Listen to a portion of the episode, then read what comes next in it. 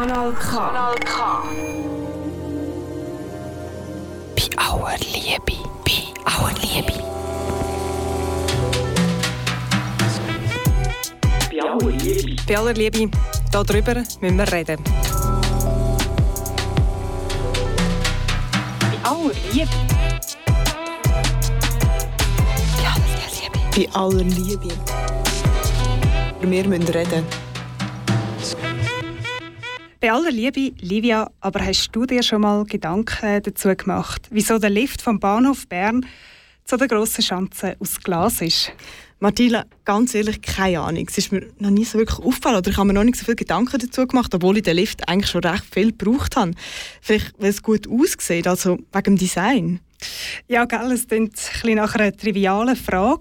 Ähm, es ist es aber eigentlich nicht, denn die Verantwortlichen für Stadtplanung von der Stadt Bern haben den Lift bewusst aus Glas gemacht, nämlich weil durch, das das Gefühl von der Sicherheit erhöht, erhöht wird, wird ähm, bei den Liftfahrern und besonders bei den LiftfahrerInnen.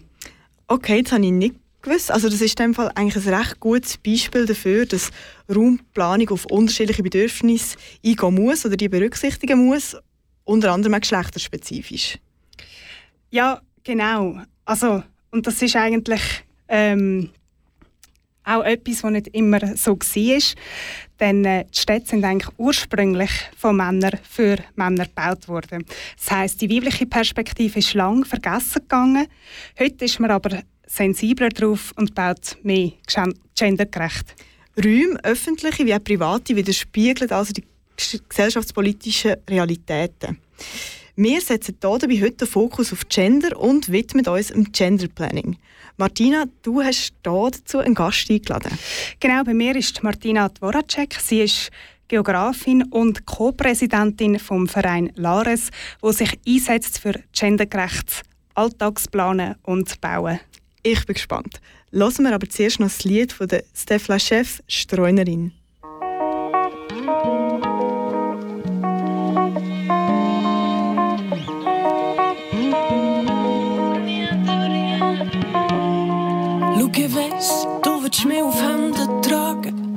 Aber ich will alles selber machen.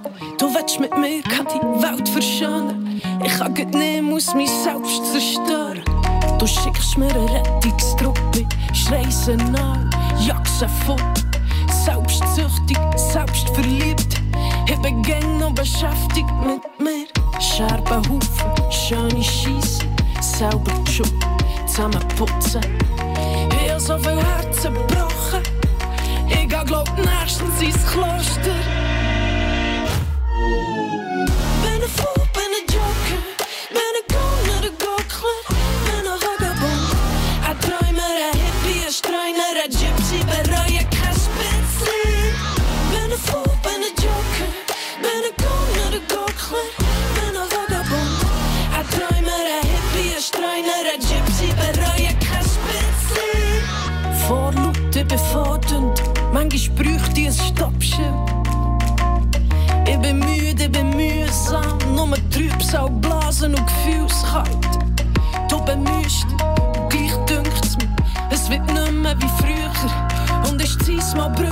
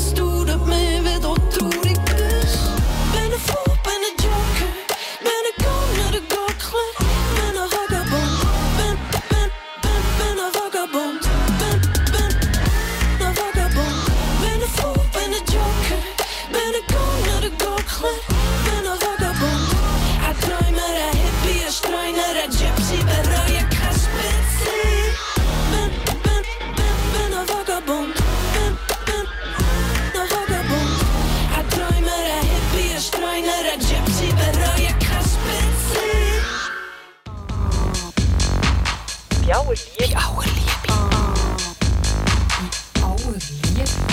Liebe. Wir müssen reden. Bei aller Liebe, öffentliche und private Räume sollten doch so gestaltet sein, dass alle Menschen gleich Zugang haben. Häufig ist das aber nicht der Fall.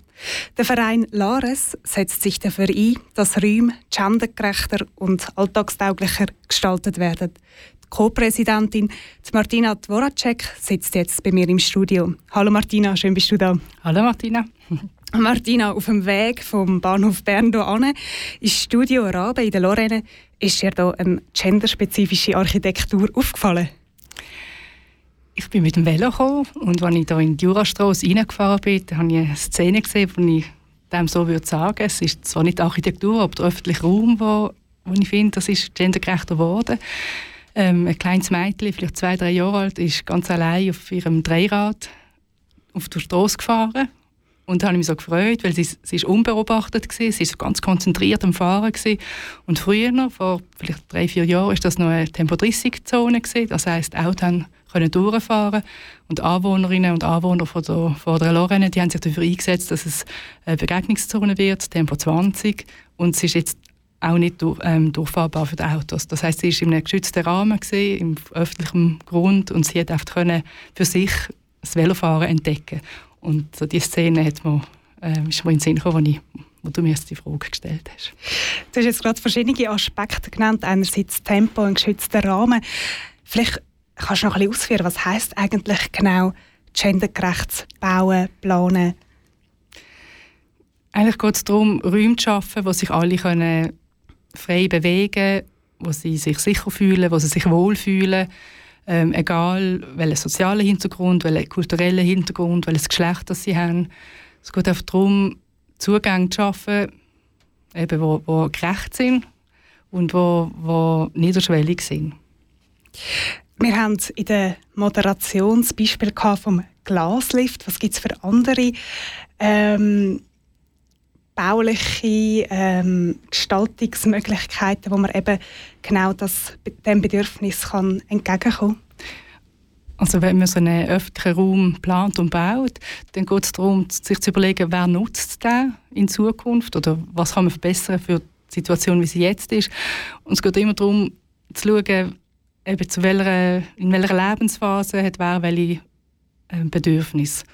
Wenn man jetzt sagt, okay, ich bin äh, ein Vater, der mit einem zweijährigen Kind unterwegs ist, ich habe einen Kinderwagen dabei, oder vielleicht ist dann halt erst halbjährig. Was für ein Bedürfnis hat denn die Person? Oder wenn ich, wenn ich alt bin und mit einem Rollator unterwegs bin. Und diese Sichtweise einzunehmen und dann halt zu überlegen, okay, ist denn, äh, wie ist die Signalisation, wie ist die Wegführung, ist es äh, intuitiv, wodurch ich laufen kann, oder muss ich zuerst äh, Hindernis über, überwinden. Oder wenn ich jetzt neu in einer Stadt bin, ähm, wie komme ich dann zu meinem Ziel? Ich sehe häufig am, am Bahnhof zu Bern sehe ich Leute mit, äh, mit ihrem Handy oder mit früher noch mit, mit äh, Plänen und habe gen genau gewusst, wie, wie komme ich jetzt an diesen Ort. Und einfach so ein intuitives, unabhängiges sich können bewegen das ist Teil von, der, von dem Gender Planning. Du hast vorher gesagt, ähm, von Veränderungen geredet, eben gerade hier in der Jurastrasse, wo eine Veränderung passiert ist. Wie war denn das früher? Gewesen? Du hast gesagt, Gendergerechtsplan versucht eben möglichst ähm, die verschiedenen Bedürfnisse von verschiedenen Menschen zu berücksichtigen. Wie war das früher? Gewesen? Also wenn ich so an die äh, 50er, 60er Jahre denke vom letzten Jahrhundert, das ist so die Nachkriegszeit gewesen, wo vieles auch kaputt war. Und man hat vor allem auch in, Deutschland ist dann das Auto halt sehr stark aufgekommen, es ist ein Massenverkehrsmittel geworden. Und dann hat so der große Bruch stattgefunden, zum Städte autogerecht anfangen hat zu planen und bauen. Wenn ich jetzt vergleiche die Altstadt von Bern, das ist eine, eine historische, eine historische Stadt, da sind Wege ganz anders. Man ist dort zu Fuß unterwegs, es finden Begegnungen statt, sehr niederschwellig, man fühlt sich wohl und sicher dort.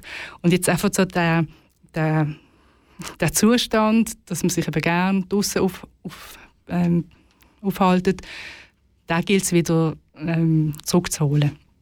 Also, und das ist halt auch ein Fakt, dass äh, früher noch mehr, vor allem Männer halt in der, im Planungswesen und in der Architektur geschaffen haben und die haben wie einen anderen Alltag. Die gehen von ihrem Alltag aus, okay, ich gehe am Morgen mit dem Auto arbeiten, zu oben vielleicht noch in Sport oder ähm, mit Kollegen etwas trinken und dann zu oben wieder heim.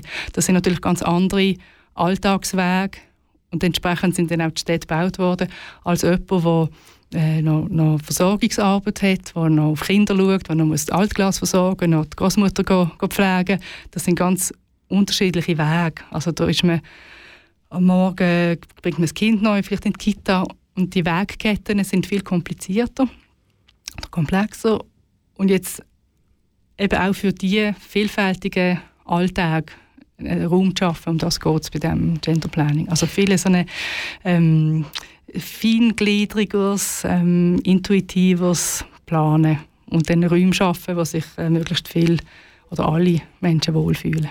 Das heißt, früher haben eben Männer die Städte für Männer gebaut? Ja, ich würde ich es gar nicht als irgendwie ihnen einen Vorwurf machen. Sie haben es natürlich auch nach bestem Wissen und Gewissen gemacht und sind sicher auch schöne Städte entstanden, aber es ist auf ein, ein anderer Hintergrund, eine andere Perspektive und beim gendergerechten Planen und Bauen geht es eben darum, die unterschiedlichsten Perspektiven schon in die Planung aufzunehmen am besten schon, eben, wenn man eine neue Siedlung baut und eine Wettbewerbsausschreibung macht, dass man den Aspekt von Anfang an dabei nimmt, dazu nimmt und dann halt auch Fachleute engagiert, die das Denken schon äh, kennen und wissen, wie, wie das konkret dann umsetzen. Du hast, du hast noch eine Frage gestellt nach konkreten Beispielen. Also ähm, eine Parkgestaltung ist natürlich auch, auch etwas Wichtiges oder ein wichtiger Teil vom, vom öffentlichen Raum. Oder eben, ähm, wer tut sich dort wo wie bewegen. Oder wer hat wie viel Raum zur Verfügung. Es hat Untersuchungen, wo, wo gezeigt haben, dass ähm, die Ballsportarten, die sind halt schnell und brauchen viel Platz. Und dort hat es auch dann vor allem äh, Jugendliche, also männliche Jugendliche, die den Sport ausüben, wo sich dann äh, die Mädchen im gleichen Alter oder die Jugendlichen weiblichen Jugendlichen nicht, sich nicht so getrauen, ähm, dort reinzugehen. Und dann brauchen die schlicht auch viel mehr Fläche. Und, und äh, äh, die jungen Frauen in diesem Alter sind vielleicht eher so ein bisschen unter sich, schwätzen miteinander, den Raum beobachten und einfach nur schon mal die Zahlen zu erfassen, ähm, die Gewohnheiten zu erfassen und dann zu sagen, okay, was wollen wir jetzt? Und gerade Wien ist ein Beispiel, die, haben, die machen sehr viel in diesem Bereich und dann haben sie eben auch Befragungen gemacht von den Leute, die die Räume, die, die Parkanlagen nutzen und haben dann ähm, die Gestaltung auch anders gemacht, dass mehr Leute Zugang haben. Also auch so Sitzgelegenheiten, wo man nicht einfach nur hockt oder, oder sich nicht anlehnen kann, sondern halt ein bisschen kann liegen und auch viel, viel, viel vielfältig. Es geht eigentlich um eine vielfältige Planung für alle Menschen und nicht nur für ein Segment. Das heißt auch Antworten zu finden auf die verschiedenen Bedürfnisse und denke, man muss zuerst mal das Bedürfnis wahrnehmen, oder, mhm, die genau. verschiedenen ja. gesellschaftlichen Gruppierungen mit sich bringen. Richtig, ja. Du hast gesagt, eben in den 60er, 70er Jahren hat man vor allem ähm, den Autoverkehr mit in die Planung einbezogen. Wann ist dann der Wandel gekommen, dass man eben versucht hat, mehr gendergerechter zu bauen? Ich glaube, es ist so parallel gelaufen. Sich so 70er, 80er Jahre haben auch mehr Frauen, feministische Planerinnen gesagt, hey, das äh, braucht einen anderen Blickwinkel, es braucht ein anderes Vorgehen. Ähm, dass man, also so ein Klassiker ist, dass man eine Analyse gemacht hat, wo sind denn Angsträume, wo sind wirklich Räume, die gefährlich sind, äh, wo, wo ähm, ähm, kriminelle Taten stattfinden oder wo man sich äh, vielleicht am Tag durch oder zur Nacht oder am Wochenende nicht wohlfühlt und einfach mal so eine Analyse machen auf einer Karte, wo sind denn die Orte und wie kann man die besser beleuchten, durchgänglicher machen, Büsche zurückschneiden und, und auch ähm, halt sehen, wie können auch mehr Planerinnen auch in, in der Verwaltung oder in Büros an so ähm, Positionen kommen innerhalb von der Hierarchie, dass sie mehr Einfluss haben. Das ist alles ein sehr langwieriger Prozess. Es ist ja einerseits sicher in der, im Gender Planning ist das ein Thema, aber in an, ganz vielen anderen Lebensbereichen ja auch. Also eigentlich gleichzeitig mit dem, was die Frauen ähm, mehr Raum eingenommen haben, eben im öffentlichen Raum und ähm, sich für ihre Bedürfnisse stark ja, gemacht richtig. haben. Ich bin letzte Woche in, in Genf. Gewesen. Es war eine Konferenz von allen Gleichstellungsbeauftragten der Schweiz, von den Städten und den Kantonen und dem Bund. Und dort haben wir so einen äh, Spaziergang gemacht. Äh, und dann ist es spannend gewesen, zu sehen, noch schon zum Beispiel all die Denkmäler, die es gibt. Wie viele Denkmäler sind von Männern, die irgendetwas gemacht haben, wie viele sind von Frauen. Und Frauen sind dann oft dann nackte Frauen gesehen in, in, im Brunnen. Und das sind ja auch Aussagen und nur schon mal das zu erkennen. Und was macht das denn mit, mit jungen Leuten, wenn sie das sehen? Oder, oder auch das Thema äh, Strassenschilder. Wer wird geehrt, weil er etwas gemacht hat. Und die Stadt Genf hat jetzt dort so eine Kampagne, wo sie gesagt haben, äh, wir tun so und so viele Strassenschilder umbenennen, wirklich effektiv, von, von, mit Namen von Frauen, die etwas geleistet haben. Und ich denke, das sind alles so Mosaikbilder, die es braucht, damit man irgendwann, hoffentlich nicht in allzu weiter Ferne, äh, Städte haben und Dörfer haben, wo, wo eben eine Chancengleichheit ist und auch Gleichstellungsbezug äh, mehr Fairness besteht. Es, wandelt sich mit dem Wandel auch äh, vom Rollenbild von der Frau. Ähm, einerseits haben Frauen mehr Raum genommen im öffentlichen Raum, andererseits hat sich aber das Leben im Privaten verändert. Wie hängt das äh, zusammen, das öffentliche und der private Raum? Hm.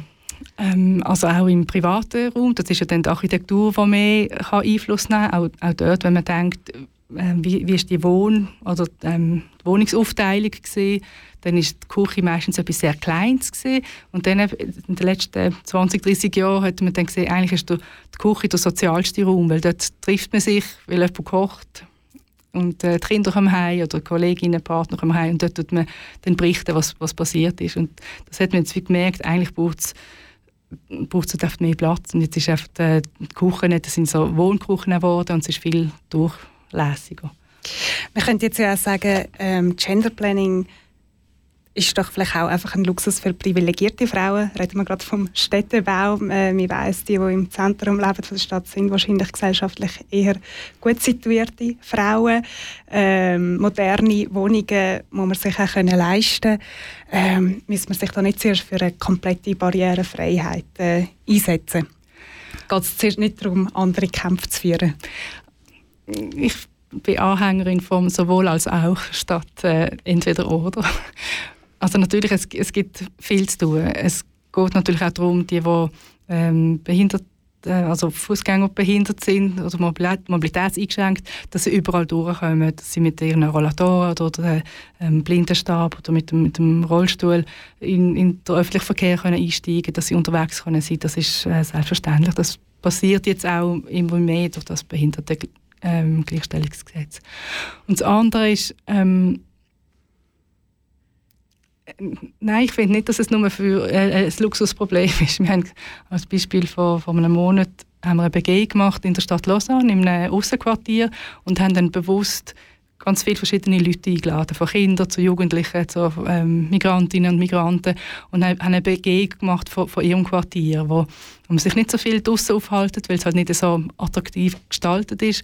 Und dann haben sie einfach ihre Wünsche können der Stadt mitgeben was brauchten sie, damit sie eben sich mehr aufhalten, damit auch so Begegnungen können stattfinden Und in diesem Spaziergang ist ein Punkt gesehen, sie haben gemerkt, ja, der Wald, der in der Nähe ist, der ist eigentlich ganz schön, wenn man mal reingeht.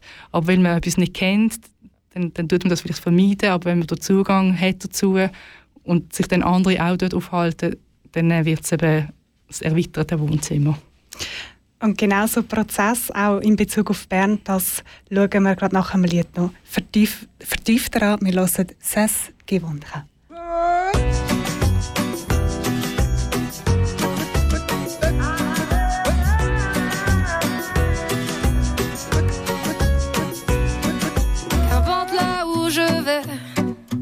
tant que j'ai l'audace de tenir la main de l'autre pour aimer le temps qui passe. Dans tout ce que je fais, la rage et l'amour s'embrassent. Qu'elle soit mienne ou qu'elle soit vôtre, la vie nous dépasse. Que vendrá, que vendrá. Yo escribo mi camino sin pensar, sin pensar dónde acabará? Dans mes joies, dans mes peines, dans mes choix, dans mes larmes, je laisse aller sentiments. Au mieux, on écrit son chemin comme on se soigne pour aimer indifféremment. Sur les sables mouvants d'un passé qui s'effondre, je me raccroche à ce que j'aime, prenant soin de chaque seconde.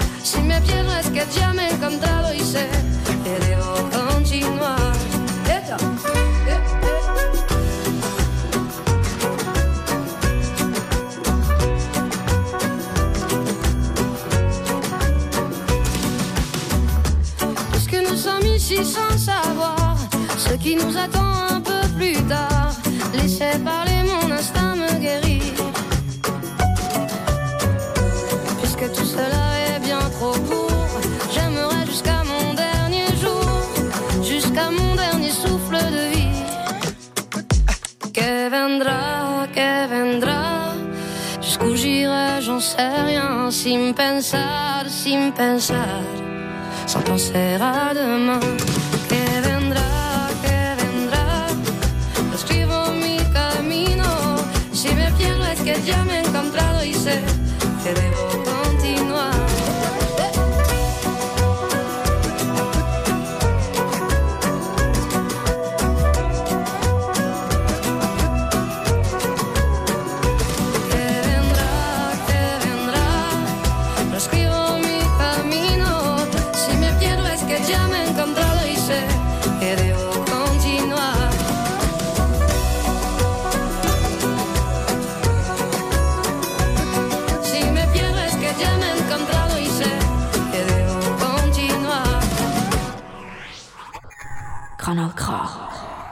Richtig gutes Radio. Herzlich willkommen zurück bei der Sendung «Bei aller Liebe». Bei mir hockt Martina Dvoracek im Studio. Sie ist Co-Präsidentin vom Verein Lares. Martina, der Verein Lares setzt sich ein für gendergerechtes und alltagstaugliches Bauen. Ähm, was macht ihr als Verein konkret? Hm. Also wir haben uns auf die Fahne geschrieben, dass wir, dass wir einen Kulturwandel herbeiführen wollen. Und das machen wir mit verschiedenen ähm, Arbeiten. Also einerseits haben wir so eine Weiterbildungsveranstaltung, Lares on Tour, wo wir Siedlungen oder Fachhochschulen oder den öffentlichen Raum gehen, gehen anschauen, wo wir früher noch, und das komme ich dann noch, als ähm, Projekt begleitet haben aus Gendersicht. Und dort geht es einfach darum, ähm, zu schauen, ist, also vor zehn Jahren ist geplant worden und jetzt ist es gebaut worden. Und dass wir eine Rückschau halten äh, aus der Sicht der Nutzerinnen und Nutzer, was ist jetzt gut, was ist nicht gut, was ist von den Anliegen, die wir damals eingebracht haben, eingeflossen, wie ist die Zusammenarbeit mit den Architektinnen und Architekten. Und das, das gibt eine spannende Diskussion. Und im Herbst haben wir jeweils äh, Lares Input, da laden wir jemanden ein, für eine Diskussionsrunde, also ähm, zuerst ein Input und dann eine, dann eine Diskussion. Das ist jeweils in Zürich. Und äh, eben vor, vor zwei, drei Jahren haben wir ähm, Eva Keil eingeladen. Sie ist äh, die Gender-Beauftragte für Planung in der Stadt Wien und das gibt dann immer sehr spannende Diskussionen. Und das, was wir sonst auch machen als, als Verein, wir sind etwa 100 äh, Mitglieder, Einzelmitglieder, aber auch, auch Büros und, äh, und Städte sind bei uns ähm, Mitglied. Und wir mö- möchten einfach äh, das gendergerechte Planen noch mehr ins Bewusstsein führen von den ähm, Verwaltungen, Planungsbüros und auch von den Immobilieninvestoren. Du hast von einem Kulturwandel geredet, also dass man eben mehr gendergerecht baut oder die öffentlichen Raum gendergerechter gestaltet. Inwiefern ist der Kulturwandel da? Ist es immer noch in einem Prozess? Ähm, haben Sie schon einen Erfolg verbuchen? Ja, also äh, gestartet hat ja alles 2006. Dann hat äh, verschiedene Organisationen, wie zum Beispiel der Verein äh, PAF, Planung Architektur Frauen, dann äh, ähm, die Stadt Bern mit dem, mit, Fach, äh, mit dem Fachstelle für Gleichstellung und Stadtplanungsbüro, äh, Stadtplanungsamt, ähm, hat man gesagt, man möchte einerseits mehr Frauen in, in Planungs- und Architekturjurys und äh, Büros reinbringen und andererseits eben auch Projekte begleiten. Und das ist eigentlich die Basis gewesen von der Arbeit, die jetzt auch der Verein weiterführt. Es hat, äh, also, mh, das Gleichstellungsbüro vom Bund hat uns dann wirklich auch viel finanzielle Unterstützung gegeben und dann haben wir rund 30 Projekte können begleiten. Das ist wirklich von den Fachhochschulen über verschiedene Bahnhofplätze, über Gebäude ist es gegangen und dann haben wir ähm, Architektinnen und Planerinnen eingeladen, wir haben, wir haben einen Austausch gemacht und die Frauen haben dann immer zu zweit oder zu dritt so ein Projekt begleitet. Also das sind effektive ähm, Planungsprozesse gesehen, also richtige Projekte und wir sind dann so wie Satelliten halt dazugekommen und haben das während einer bestimmten Zeit können begleiten und den, den bestehenden Planungsteams ähm, Empfehlungen geben. Aber richtig verstanden, ähm, das ist eine zivilgesellschaftliche Initiative, gewesen, die ihr ins Leben gerufen habt und nicht etwas, wo ähm, das, äh, das Büro für Gleichstellung ins Leben gerufen hat. Nein, das ist zivil, also die Initiative ist zivilgesellschaftlich gesehen, richtig. Und äh, während sechs Jahren ist das dann mitfinanziert worden durch die öffentliche Hand. Und äh, nachher ist es abgeschlossen gewesen und jetzt ist es wieder zivilgesellschaftlich. Also wir sind, machen das freiwillig. Und, äh, aber wenn wir natürlich Projekte können generieren und, und dort unser Know-how einfließen lassen, dann tun wir das natürlich auch in Rechnung stellen. Und dass ihr weiterhin engagiert sind, zeigt auch, dass wir wahrscheinlich noch nicht ganz dort sind, wo wir sollten sein. Oder wie würdest du die Stadt Bern jetzt zum Beispiel verorten? Also ich denke, die Stadt Bern ist schon, schon recht weit. Die haben wirklich auch im, im äh, Aktionsplan von der Fachstelle für Gleichstellung haben sie in der Periode, was ist gesehen, glaube 2016 bis 2020 etwa, haben sie gesagt, wir wollen als Ziel, dass bei den Ausschreibungen, die die Stadt Bern macht für eigene äh, städtebauliche Projekte, dass dort immer die Jury halbe halbe ist. Und das haben sie wirklich auch, auch gemacht. Das kann ich der Stadt Kränzchen winden, winden, weil es gibt viele Fachfrauen und es ist auch wichtig, dass man ihr, ihr äh, Wissen kann, ähm, investieren oder inf- ein- einfließen lassen. Und dass es nicht so die alten Männerbanden sind, ah ja, ich kenne ja den und der hat es ja bisher immer gut gemacht. Und dann ist eben wieder dann halt die nur eine Sichtweise. Also auf dieser Ebene haben sie sicher äh, viel gemacht. Und das andere die andere, das andere Ziel ist gesehen, dass eben das Gender Planning auch in die Stadtplanung einfließt. Ich denke, sie machen das recht intuitiv, also jetzt auch all die Belebung von den öffentlichen Plätzen mit mit den äh, zusätzlichen Sitzmöglichkeiten, mit den ähm, Töckeli-Kästen, das sind alles auch Massnahmen, man kann sagen, das sind Massnahmen für eine gendergerechte Stadt, weil dann eben mehr Leute sich dort aufhalten, sich den Raum aneignen das äh, machen sie gut. Und natürlich auch die ganze äh, Fuß- und Velopolitik, wo man sehr großes Fokus setzt, äh, dass das trägt dazu bei, dass eben das Auto weniger äh, Platz und weniger Macht hat und einfach mehr äh, Fußgänger und Velofahrerinnen unterwegs sind. Das, das macht natürlich auch äh, bezüglich Flächengleichheit, Flächengerechtigkeit sehr viel aus. Wie fest ist denn das Gender Planning auch von der Politik abhängig? Also gerade in unserer demokratischen Gesellschaft stimmen wir ja auch immer wieder über äh, neue Bauten ab, wenn es öffentliche Bauten sind. Wie fest beeinflusst das? Also ich denke, was wichtig ist, dass es eben nicht am Zufall überlassen wird. Dass es nicht einfach nur, weil jetzt äh, ähm, die stellvertretende ähm, Stadtplanerin bis vor ein paar Monaten, weil sie selber auch Mitglied ist bei, bei uns bei LAR, dass es an ihr hängt, weil sie eine eine Sensibilität damals hatte für das Thema, dass es einbring, ein, eingebracht wird, sondern es, es muss wie festgelegt sein in der Legislaturziel oder in den in den Vorgaben, die das Stadtplanungsamt sich selber setzt, das jetzt nicht nur bezogen auf die Stadt sondern allgemein. Ich denke schon, dass es auch, auch jemanden braucht, der sich darum kümmert. Nicht, dass es, weil wir als Verein können das natürlich nicht leisten, aber es hat ja überall engagierte Planerinnen und Planer und das Bewusstsein müsste sein, dass in allen öffentlichen Verwaltungen das Thema ähm, mehr Gewicht bekommt. Und dann, das kann man natürlich entweder über den politischen Weg, dass sich äh, ähm, im Parlament jemand dafür einsetzt und dass das dann die Vorstöße überwiesen werden, oder es kann auch vom Gemeinderat kommen, der Exekutive. Und äh, Büros, dort gibt es auch noch äh, Luft nach oben. Also, weil es, es ist ist, wie ihr es jetzt auch vielleicht gemerkt habt, es ist nicht so ganz trivial, das auf in einem Punkt zu sagen, was ist jetzt das Gender Planning, sondern es ist wirklich so eine Planungskultur, die sich muss ändern und wenn man eine Sensibilität auf dem Thema hat und auch, auch ähm, Psyche machen von, von Orten, wo entsprechend geplant worden sind, ich glaube, da soll auch Wissen multipliziert werden. Wie fest, ähm, also wir haben jetzt viel von den Städten geredet, äh, die Stadt Bern, die anscheinend da auch mit gutem Beispiel vorangeht, Wien, wo mit gutem Beispiel vorangeht, Stadt Bern, wo, äh, Genf, Entschuldigung, die sich dafür einsetzt.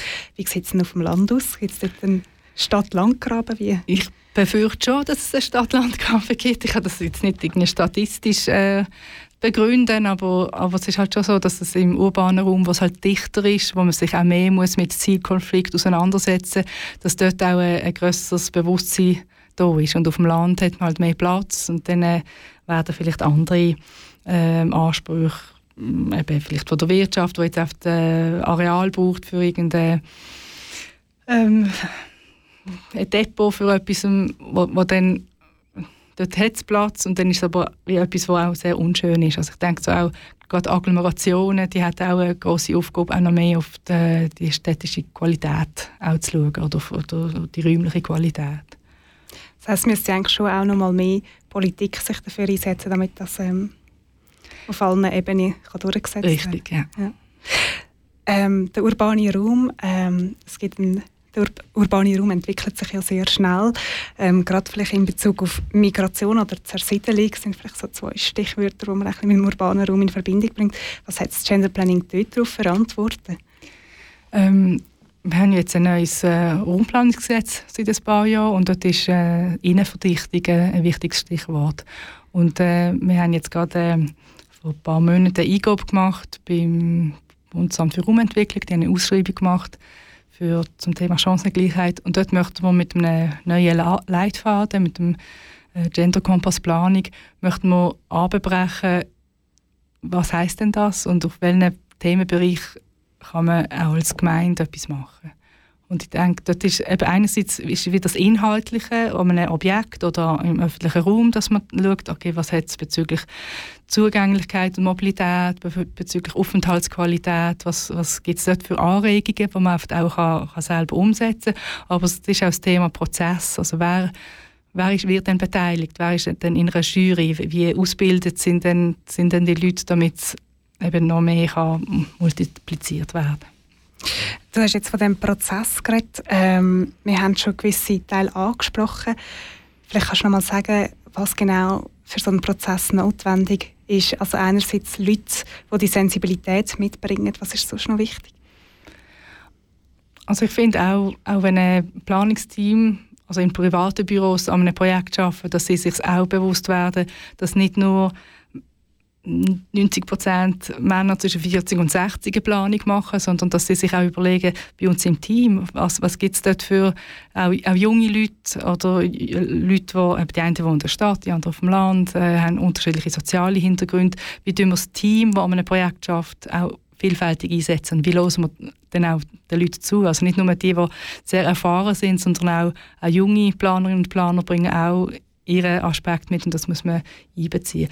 Und dann ist natürlich das A und das O auch immer wieder Partizipation, also dass man wirklich ähm, wenn's jetzt wie beim Viererfeld, das ist ein, ein gutes Beispiel dort in Bern, da haben ganz viele so runde Tische stattgefunden, wo man die Leute aus dem Quartier, äh, verschiedene Vereine ähm, auch einbezogen hat, wo man dann an diesen runden Tisch eben miteinander austauscht hat zu diesen verschiedenen Themen und sich dann auch ein gemeinsames Bild hat können erarbeiten, wie wollen wir in Zukunft in diesem Viererfeld wohnen.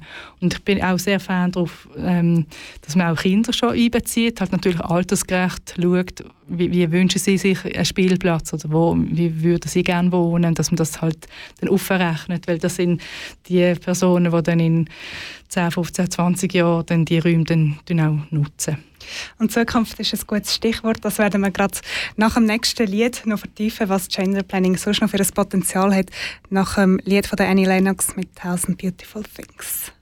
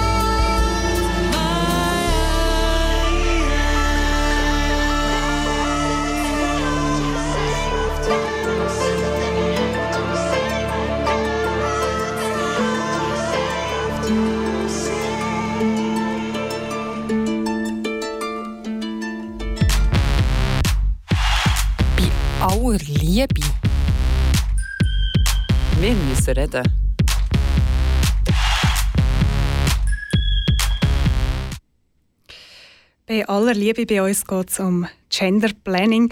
Bei mir im Studio hockt Martina Dvoracek vom Verein Lares.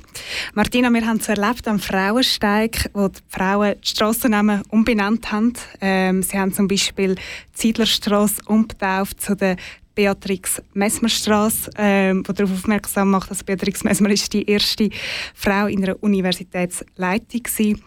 Inwiefern geht es beim Gender Planning auch um Ownership vom öffentlichen Raum?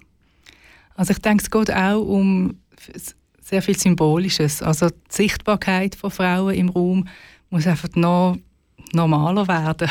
Und das, weil wir haben davon geredet, dass wir einen Kulturwandel wollen, äh, herbeizielen Und das ist natürlich ein, ein langer Prozess. Also Strassenumbenennungen, das ist etwas vom, vom schwierigsten Thema. Aber ich denke, es ist wichtig, einfach nicht, also einerseits bei dem bei der Prozess zu bleiben, dass es mehr Frauen ähm, an diesem Thema arbeiten, aber dass auch Männer lernen, was ist gendergerecht zu planen und bauen. Aber es braucht eben auch so die symbolischen Aktionen.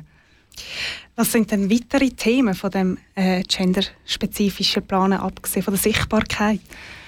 Ähm, wir planen auch ins Bereich Weiterbildung das noch zu vertiefen. Wir möchten mit äh, Fachhochschulen äh, CAS planen oder uns einhängen in, in die Module, was sie, was sie im Raumplanungsbereich machen oder im Architekturbereich, dass wir auf das Wissen, was wir uns erarbeitet haben, was bei den Lagersfachfrauen äh, vorhanden ist, dass wir das weitergeben können. Weil es, das nützt nichts, wenn, wenn wir einfach wissen, auf was man muss denken und auf was man muss achten muss, sondern wir möchten das multiplizieren. Und wir haben auch ähm, richtig Romandie die Antenne aufgemacht. Da haben wir auch viele engagierte ähm, welsche Planerinnen und Planer, mit denen wir, sind wir in Kontakt und möchten das Wissen auch dort noch äh, weiter verbreiten damit wir vielleicht, weiß auch nicht, in 100 Jahren sagen, ah, jetzt haben wir richtig gendergerechte Städte in der Schweiz. Und vielleicht nochmal konkret, also eben Sichtbarkeit ist ein Thema, ähm, Angsträume sind ein Thema. Was gibt es noch für Themen, die wichtig sind, die man muss berücksichtigen muss? Also was ich auch sehr find, wichtig finde, ist so die die sozialen Aspekte von einer, äh, von einer Stadtplanung. Ich bin gestern in, in Schaffhausen und bin durch die Altstadt gelaufen und dort hat es ähm, schöne kleine Läden, aber dann hat immer wieder dazwischen hat's halt leere Läden gehabt. Oder das eine war so mit Folie beklebt gewesen. und das ist natürlich, wenn das zunimmt, wenn, wenn mehr Läden zugehen und dann irgendwie eine Bank zum Beispiel auf reinkommt ohne Schalter, das sind das so Elemente, wo man muss sagen, das geht gar nicht, weil so die, die Lebendigkeit von einer Altstadt findet ja dann statt, wenn auf, auf Erdgeschossebene ähm, das Leben da ist und wenn der Austausch zwischen innen und außen eben kann stattfinden Also wirklich so die Belebung vom, vom öffentlichen Raum, das ist etwas sehr Wichtiges. Oder eben die, oder dass man jetzt auch die ganzen Klimaaspekte mit einbezieht. Ähm, wenn man äh, Bäume oder wenn man jetzt nicht Bäume pflanzt, dann werden die äh, städtischen Räume so heiß in Zukunft, dass es unangenehm ist, um sich dort aufzuhalten. Dann werden vielleicht wieder mehr Leute mit dem Auto fahren, was sie dann abkühlen können.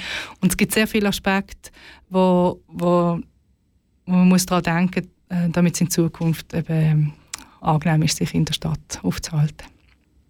Inwiefern kann dann auch der Raum ähm, Rollenbilder verstärken? Wir haben ja auch besprochen, dass man zum Beispiel ähm, Kitas in eine möglichst zugängliche Nähe baut, ähm, damit Frauen ähm, einen schnellen Zugang haben. Aber kann das nicht auch wieder Rollenbilder verstärken, weil man ja überlegt, gut, wer übernimmt Care-Arbeit, ist bis heute weiterhin oft noch so, dass es Frauen sind. Das ist ja so, dass es ähm, statistisch ist der größere Teil von der ähm, Nichterwerbsarbeit ist heute noch bei den Frauen, aber es geht natürlich darum, auch dort eine Gerechtigkeit anzubringen. Jetzt haben wir äh, letztes Wochenende Vaterschafts ähm, Initiative oder Vaterschaftsurlaub angenommen. Das sind, das sind ja auch Elemente, die dazu beitragen, dass es äh, auch in Partnerschaft oder in Familie äh, ausgleichenere ähm, Gerechtigkeit gibt und dass eben auch junge, junge Väter merken, wie das ist, wenn man mit dem Kinderwagen ähm, ins Tram rein muss oder noch eben so die, die Wegketten muss ähm, durchgehen, die ich vorher erzählt habe. Ähm, es geht bei der Care-Arbeit, wo wir jetzt auch mehr noch wollen integrieren in unsere, in unsere Arbeit. Da, geht es ja darum, dass jemand, der nicht arbeitstätig oder nicht, nicht ähm, Geld verdient mit dem Arbeiten, sondern einfach schafft, dass die eben auch einen niederschwelligen Alltag können fortsetzen können. Also früher ist eben Wohnen und Arbeiten äh, immer beieinander gesehen und dann eben durch, mhm. durch die Stadtplanung hat man die Funktionen getrennt. Das heißt auch die Wege zwischen dem Wohnen und dem Arbeiten sind länger geworden und es geht eigentlich darum, bei einer gendergerechten Planung, dass man so die, die verschiedenen Tätigkeiten wieder zusammenbringt, damit man eben kurze Wege hat und damit sowohl der oder die Person, die äh, mehr Care-Arbeit macht, eben die Leute versorgen im, im, eigenen Umfeld, dass die nicht extrem viel Zeit brauchen, sondern dass alles äh, niederschwellig zugänglich ist. Also ich stelle mir das extrem anspruchsvoll vor. Ähm, eben, wir reden eigentlich heute auch nicht zwingend von, von dieser Dichotomie Mann-Frau, mhm. sondern einfach mit, von verschiedenen Personen mit Richtig. verschiedenen Ansprüchen. Und wie bringt man denn die alle unter einen Hut? Ja, das ist wirklich nicht, nicht einfach. Also ich denke, man muss eben nicht, nicht auf so in diesem Dichotomen denken, so wie du es gesagt hast, sondern eben, dass man auf Bedürfnisse schaut. Wer hat, wer hat welchen Lebensalltag, wer hat welche Rolle, in welcher Lebensphase, Lebensphase. Und dann spielt es eigentlich keine Rolle, ist es Mann oder Frau, sondern es ist einfach die Person, die jetzt halt die und die Tätigkeit hat. Und wie kann man das äh, raumplanerisch auf das reagieren? Ja, vielleicht gerade nochmal zurück zu den Strassenschildern. Zum Beispiel haben diesen Sommer äh, ja die jungen Grünen vom Kanton Bern gefordert, dass man ähm, die Stadt Bern soll von rassistischen Beschilderungen befreien ähm, Unter anderem das Beispiel gibt es die Gardistrasse. Das ist äh, ein Mann, also ein Dokumentarfilmer und ein Schriftsteller, der äh, als Rassist zum Teil angeschaut wird und ist auch als Sexualstraftäter verurteilt worden. Ähm, jetzt auch mit den Forderungen von der Frauen vom Frauenstreik, die gerne möchten ähm, mehr Frauen repräsentieren. Wie bringt man das alles zusammen? Ich glaube, es sind ja auch ein großes Netzwerk. Es muss ja nicht jetzt äh, außerhalb der Diskussion, dass jetzt alles äh, nur Lares macht, sondern das sind ja so viele Fraueninitiativen oder, oder Initiativen gegen Rassismus, gegen Sexismus. Und wichtig ist, dass all die Netzwerke oder all die Organisationen auch zusammenarbeiten, dass man voneinander weiß, dass man sagt, okay, was haben wir für gemeinsame Ziele, wie können wir das miteinander erreichen. Und da ist sicher durch, durch einen Frauenstreik so viel ausgelöst worden, dass man überhaupt gesehen hat, hey, wir sind so viel, wir können wirklich auch, auch etwas erreichen, wenn wir, wenn wir zusammenarbeiten und nicht äh, irgendwie sich in, in, in Schützengraben äh, zurückziehen. Und ja, es, es ist einfach nicht ein Anliegen, wo man sagt, ja, übermorgen sind wir fertig, sondern ist, man muss es als Daueraufgabe anschauen und sich immer wieder auch einen kleinen Erfolg erfreuen und miteinander feiern. Das braucht es eben auch. Eines von diesen kontrovers diskutierten Themen sind ja die genderneutralen WCs. Ähm, wo es ja darum geht, dass man WC eigentlich einfach genderneutral macht. Gerade für Frauen kann das aber auch sein, dass es ähm, sicherheitstechnisch nicht nur unbedingt ein Vorteil ist. Ähm, auch dort, inwiefern sind wir überhaupt, ist, ist die Gesellschaft überhaupt schon bereit, ähm, möglichst gendergerecht, auf eine gendergerechte Planung ähm, zu reagieren oder das so zu leben? Ich denke, es braucht wie zuerst so die Sicherheit, dass sich, dass, dass sich alle wohlfühlen und, wenn wieder, und dann, dann braucht es vielleicht noch eine Phase, wo das halt Trend ist und dass es in einer späteren Phase, dass man es dann zusammen tun kann. Ich habe abschließend noch keine Meinung gebildet, was ich jetzt besser finde, eine getrennte Toilette oder, oder eine neutrale Toilette, weil manchmal finde ich auch, uh, ich möchte doch nicht auf die gleiche Toilette gehen oder finde es ein bisschen unangenehm, dort noch ein Pissoir muss, muss anschauen. Aber vielleicht ist, ist das auch eine, eine Gewöhnungssache. Und ähm, eben, ich finde es auch spannend, immer wieder auch etwas zu probieren und miteinander austauschen, was macht es mit dir, was, was, äh, wie fühlst du dich und dann nachher das dann wieder evaluieren und weiterentwickeln. Also ich finde immer gut, eben, dass man etwas einfach mal in einem Pilot einfach mal testen und dann, äh, dann äh, Rückmeldungen einholt. Also schon auch, dass der Raum kann eigentlich ähm, eine Wirkung bewirken in dem Sinn in der Gesellschaft, dass Gesellschaft sich kann verändern, weil der Raum sich verändert und nicht nur die Gesellschaft den Raum verändert. Also Richtig, es geht beides. Und auch, wirklich auch, auch ein Aufruf, dass man äh, den Raum auch soll, äh, beanspruchen dass es nicht, nicht der Rückzug ins Private, sondern eben auch, auch Räume, Räume nutzen und, und äh, einerseits auf die, die natürlich laut und stark sind, die können einfache Räume äh, nutzen und dazu putzen vielleicht halt auch die öffentliche Hand, die sagt, okay, die, die jetzt eben nicht so eine laute Stimme haben, die brauchen den Raum auch und dann schaffen wir für die halt ähm, auch Räume. Aber, aber natürlich es ist immer Diversität und das Vermischen ist dann nachher das letzte Credo, aber auf, als, als Übergangsphase ähm, braucht es einfach auch andere Räume. Oder eben zivilgesellschaftliches Engagement Richtig, von euch. genau. Wenn du jetzt könntest, du hast gesagt, wir befinden uns ja noch in einer Übergangsphase. Es sind nicht alle Räume gleich zugänglich für alle Menschen. Wenn du könntest die Stadt aus deinen Träumen bauen, wo möglichst ähm, äh, chancengleich ist, wie würde die aussehen? Oh, ich würde äh, schauen, dass es möglichst ähm, vielfältig ist, dass es ähm, eine Mischung gibt zwischen Wohnen und ähm, Aufenthalt, dass, dass dort, wo man schafft, auch ein Teil Wohnen ist und dort, wo man halt wohnt, auch ein Teil Schaffen ist. Also jetzt haben wir es auch in dieser Corona-Zeit erlebt, wie wichtig es ist, dass man sich auch daheim wohlfühlt, dass es dort halt auch ein Teil vom Schaffen ist, dass es durchlässiger wird und dass sich viele Menschen beteiligen an der Gestaltung vom, vom, von der Stadt und vom öffentlichen Raum und dass es dann auch äh, bei denen, die Städte bauen, bei den Investoren, dass es dort auch noch mehr äh, Anklang findet. Dass sie merken, dass nicht äh, nur der Franken zählt, sondern eben auch die Nutzerinnen und Nutzer von diesem Raum. Super. Und was würdest du jetzt noch so als Abschluss zu unserem wunderschönen Ravi-Studio sagen? Vielleicht können wir die Fenster wieder mal putzen. Damit man eben besser raussieht, auch besser reinsieht. Das finde ich super, dass sie so gross sind, dass man eben die Nachbarschaft reinsieht. Und äh, sonst gefallen mir die vielen verschiedenen Kleber und die Pflanzen, die bräuchten, glaube ich, ein bisschen bessere Versorgung. Einfach damit es lebendiger wird und aussieht. Und sonst finde ich so spannend. Ich freue mich, dass ich jetzt zum ersten Mal hier im Studio können vorbeikommen und erzählen was uns wichtig ist. Merci vielmals und ich habe mich sehr gefreut, dass du da bei uns bist. Merci vielmals für das Gespräch, Martina. Merci vielmals, Martina.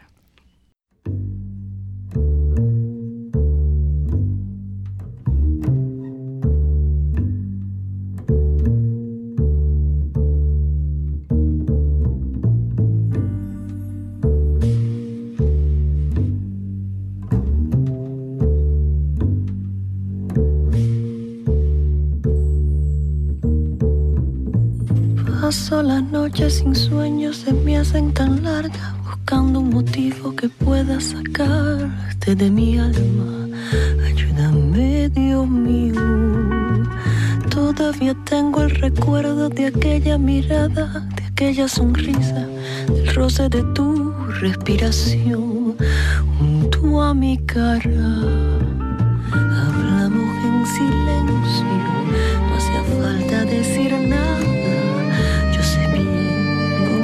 sientes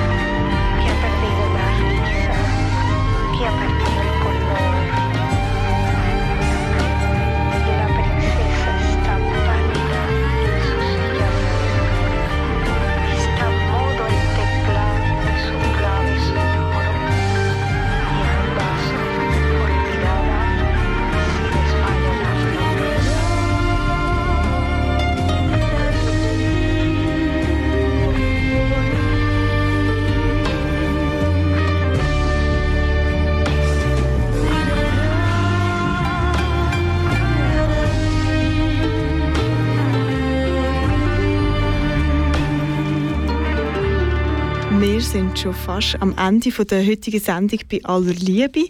Im Fokus war Gender Planning. Martina, du hast das Gespräch geführt. Laufst du jetzt mit anderen Augen durch die Stadt? Ja, ich glaube definitiv. Also die Frage, wer Zugang hat zu welchem Raum und was das eigentlich über unsere Gesellschaft aussagt, ist mir vorher so noch nicht bewusst gewesen. Wie sieht es bei dir aus? Ja, ich glaube, ich werde sicher auch bewusster durch die Stadt laufen, weil einfach überall die Gesellschaft zum Ausdruck kommt und natürlich auch der Lift am Bahnhof wird mir in Erinnerung bleiben. Ja, definitiv, da schließe ich mir dir an. Und wer gerne möchte zu dem Thema mehr wissen, kann, kann auf unsere Homepage. Dort findest du eine Zusammenfassung von der Sendung und weiterführende Links wie zum Verein Lares. Und wir sind übrigens auch auf Facebook unter dem Namen «Bei aller Liebe». Am besten du uns einfach abonnieren und dann werdet ihr immer regelmäßig informiert, wenn die nächste Sendung kommt und wo ihr sie nachlesen könnt. Kanal K. From Aarau with Love.